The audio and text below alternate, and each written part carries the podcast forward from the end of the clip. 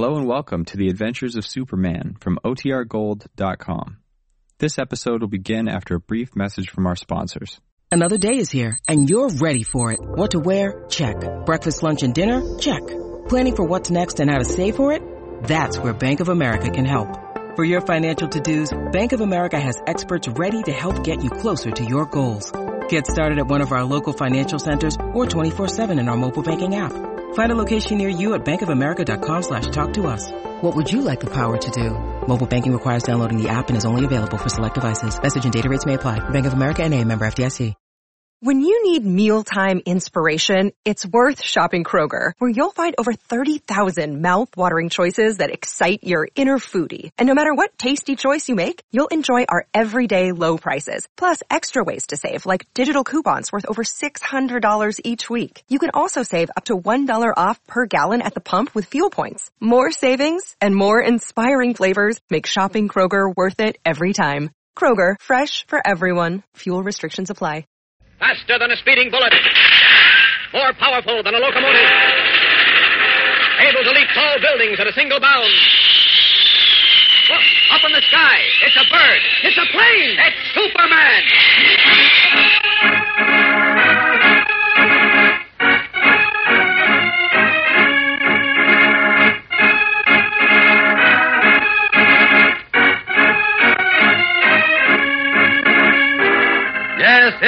Superman, strange visitor from the planet Krypton, who came to Earth with amazing physical powers far beyond those of mortal men, and who, disguised as Clark Kent, mild-mannered reporter for a great metropolitan newspaper, wages a never-ending battle for truth and justice.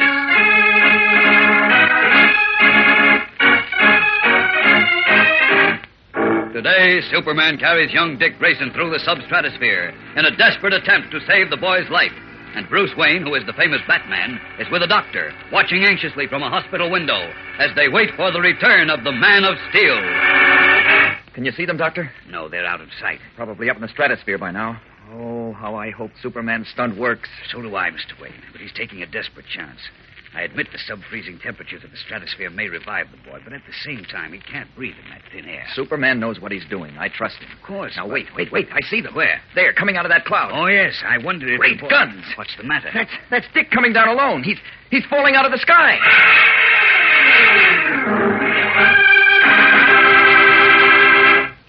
Gang, do you know how lucky you are to be living in a free country like the United States? A country in which a man is judged by what he is, not on a ba- basis of his background socially, financially, or otherwise. Let's illustrate that by taking two boys as examples. And let's call them Albert and John. Albert's family is very wealthy, so he's had every opportunity you can possibly imagine. For instance, he learned to swim from an excellent swimming coach in his private swimming pool. And when he was 10, his parents sent him to a very fine boys' camp. Now, John is a boy who is not so fortunate. He learned to swim from older kids when the gang went down to the river on hot summer days. He spent a couple of weeks at a Boy Scout camp and the rest of the summer outdoors with his pals, learning by experience. Now, suppose you had the chance to pick Albert or John to be your friend for a long time. Would you know, just from what I've told you, which one to pick? Of course not. You see, America is founded on the principle that all men are created equal, according to the Declaration of Independence. So the fact that one boy has money and the other hasn't makes no difference. Albert might be a terrible snob. Or he might be a really swell guy who uses his chances to make himself an all around guy. On the other hand, John might be a nasty kid who loves to annoy people all the time. And then again, he might be a regular fellow who always tries hard to make friends. You never can tell, you see. What you should want to know is what sort of a guy is he? Gang, that's the only way to judge friends and acquaintances in a true democracy.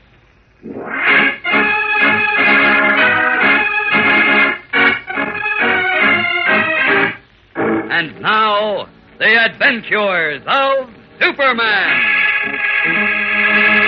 Armed with the knowledge that his speed, the speed of light, would equalize the deadly sonic power of Butcher Stark's voice, Superman, in his guise of Clark Kent, began the difficult task of tracing the killer and his accomplice, the Scarlet Widow.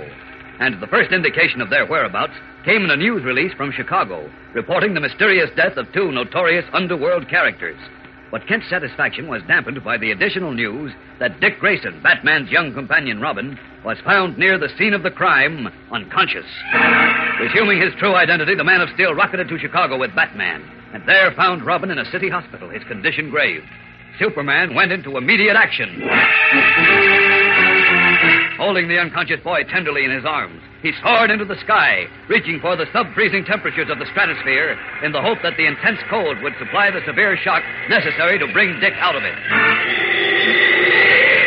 Circling in the thin, airless atmosphere, a zone impossible of sustaining human life, Superman watches the boy's drawn, pale face carefully, hoping, praying for a change. Come on, Dick. Come on, boy. Snap out of it. You've got to snap out of it. Then there is a change, but not the one hoped for.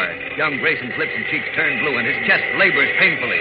Even though unconscious, he instinctively fights for his life, fighting for oxygen that is not to be had. Dick. Dick, can you hear me?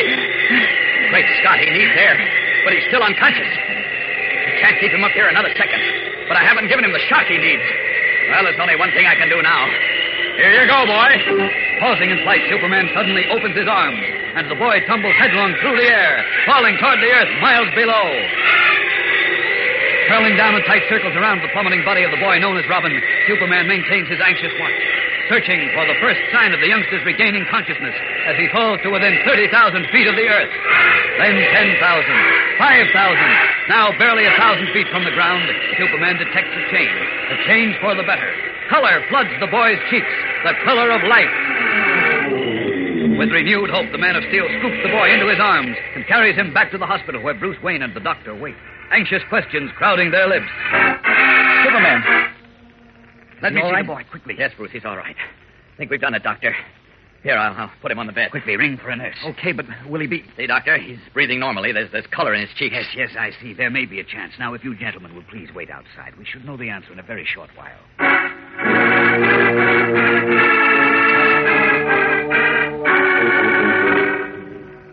What's taking that doctor so long? Wait a minute, Bruce. Coming out now. Please, Lord, please make Robin well. Well, Doctor, You may go in now, gentlemen. does, does that mean? It means everything will be all right. Oh, thank heaven. The boy is conscious, and he will recover.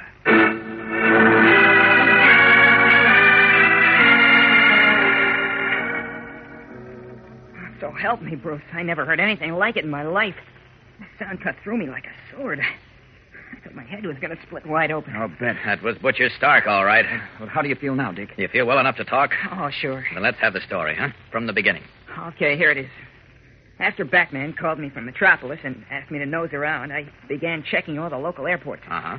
Not only the ones close to the city, but the small airstrips 50 and 60 miles out. Good boy. I was lucky. The plane you described came in the night before at a small field and landed because something was wrong with the engine. What a break that was. And how? Well, there were three people on the plane. Three people. Uh huh.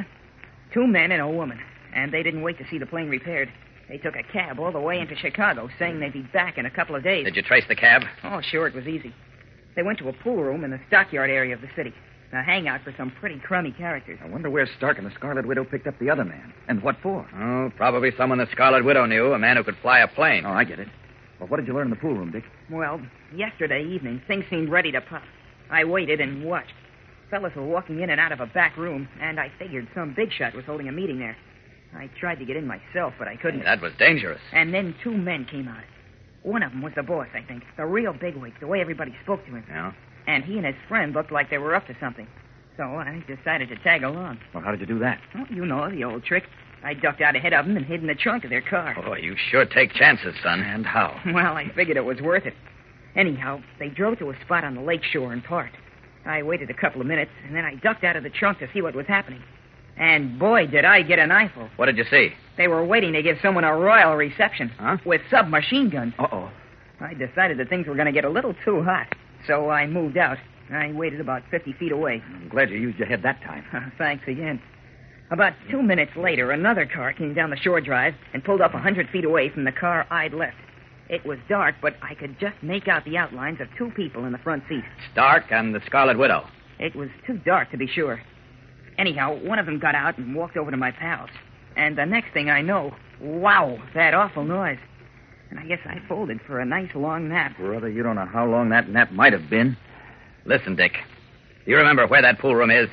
Sure, I'll take you there. You'll do no such thing. You're staying put, young man. Oh, now, wait a minute. Bruce is right. You've done enough. Oh, why cut me out when things are just starting to get exciting? It won't be so exciting. This will be just routine. Now, where is it? Come on, give. Well, The place is called the Ace Billiard Academy on Fremont Street. Right. You ready, Bruce? Ready, willing, and able. Okay, let's go. Come on, out through this window. Up, up, and away!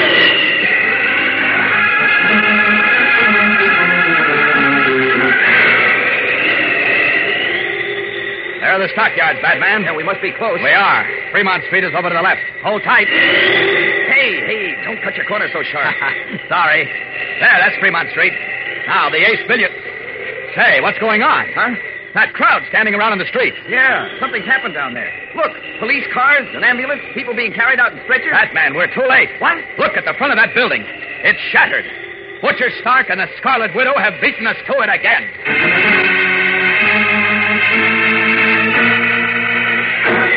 Swooping low over Fremont Street, Superman and Batman stare with gloomy eyes at the shattered exterior of the pool room, which gives mute but clear evidence of Butcher Stark's presence. What will Superman do now? Will he be able to pick up the trail again? We'll find out in just a moment, gang. So keep listening.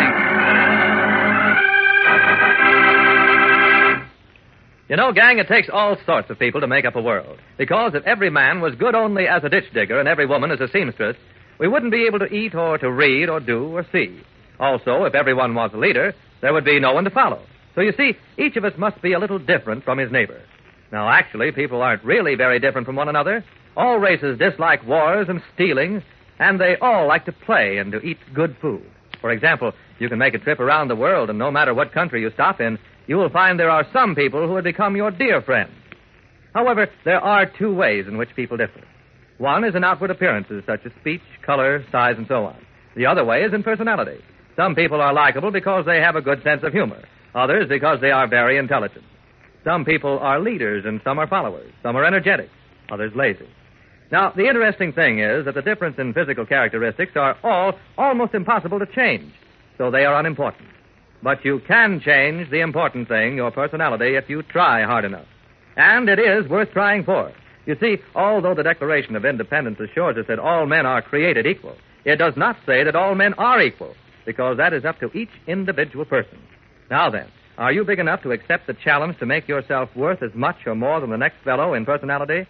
Or are you going to sit back and become one of those who always complains of lack of friends and opportunities? Think that over.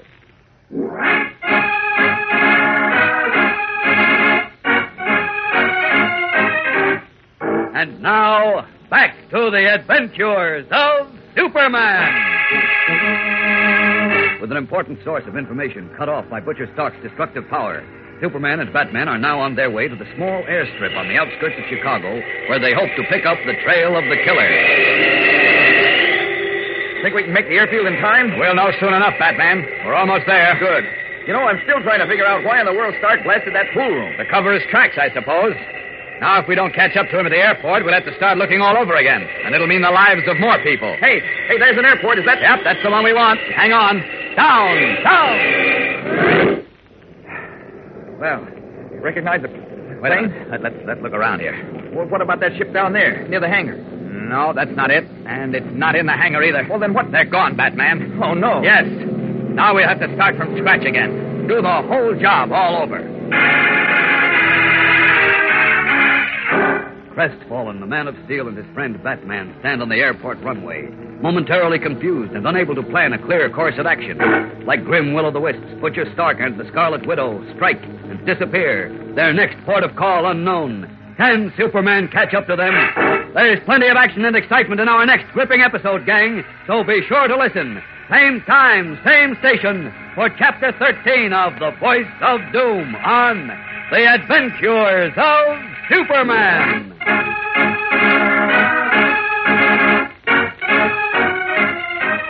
Superman is a copyrighted feature appearing in Superman DC Comics magazine and is brought to you Monday through Friday at the same time. Watch for the Superman Adventure serial soon to be shown at your local movie theater. This program came from New York. Stay tuned to your mutual station for Adventure Parade, which follows in just a moment. And right after Adventure Parade, you will hear Tom Mix and his straight shooters. This is the Mutual Broadcasting System.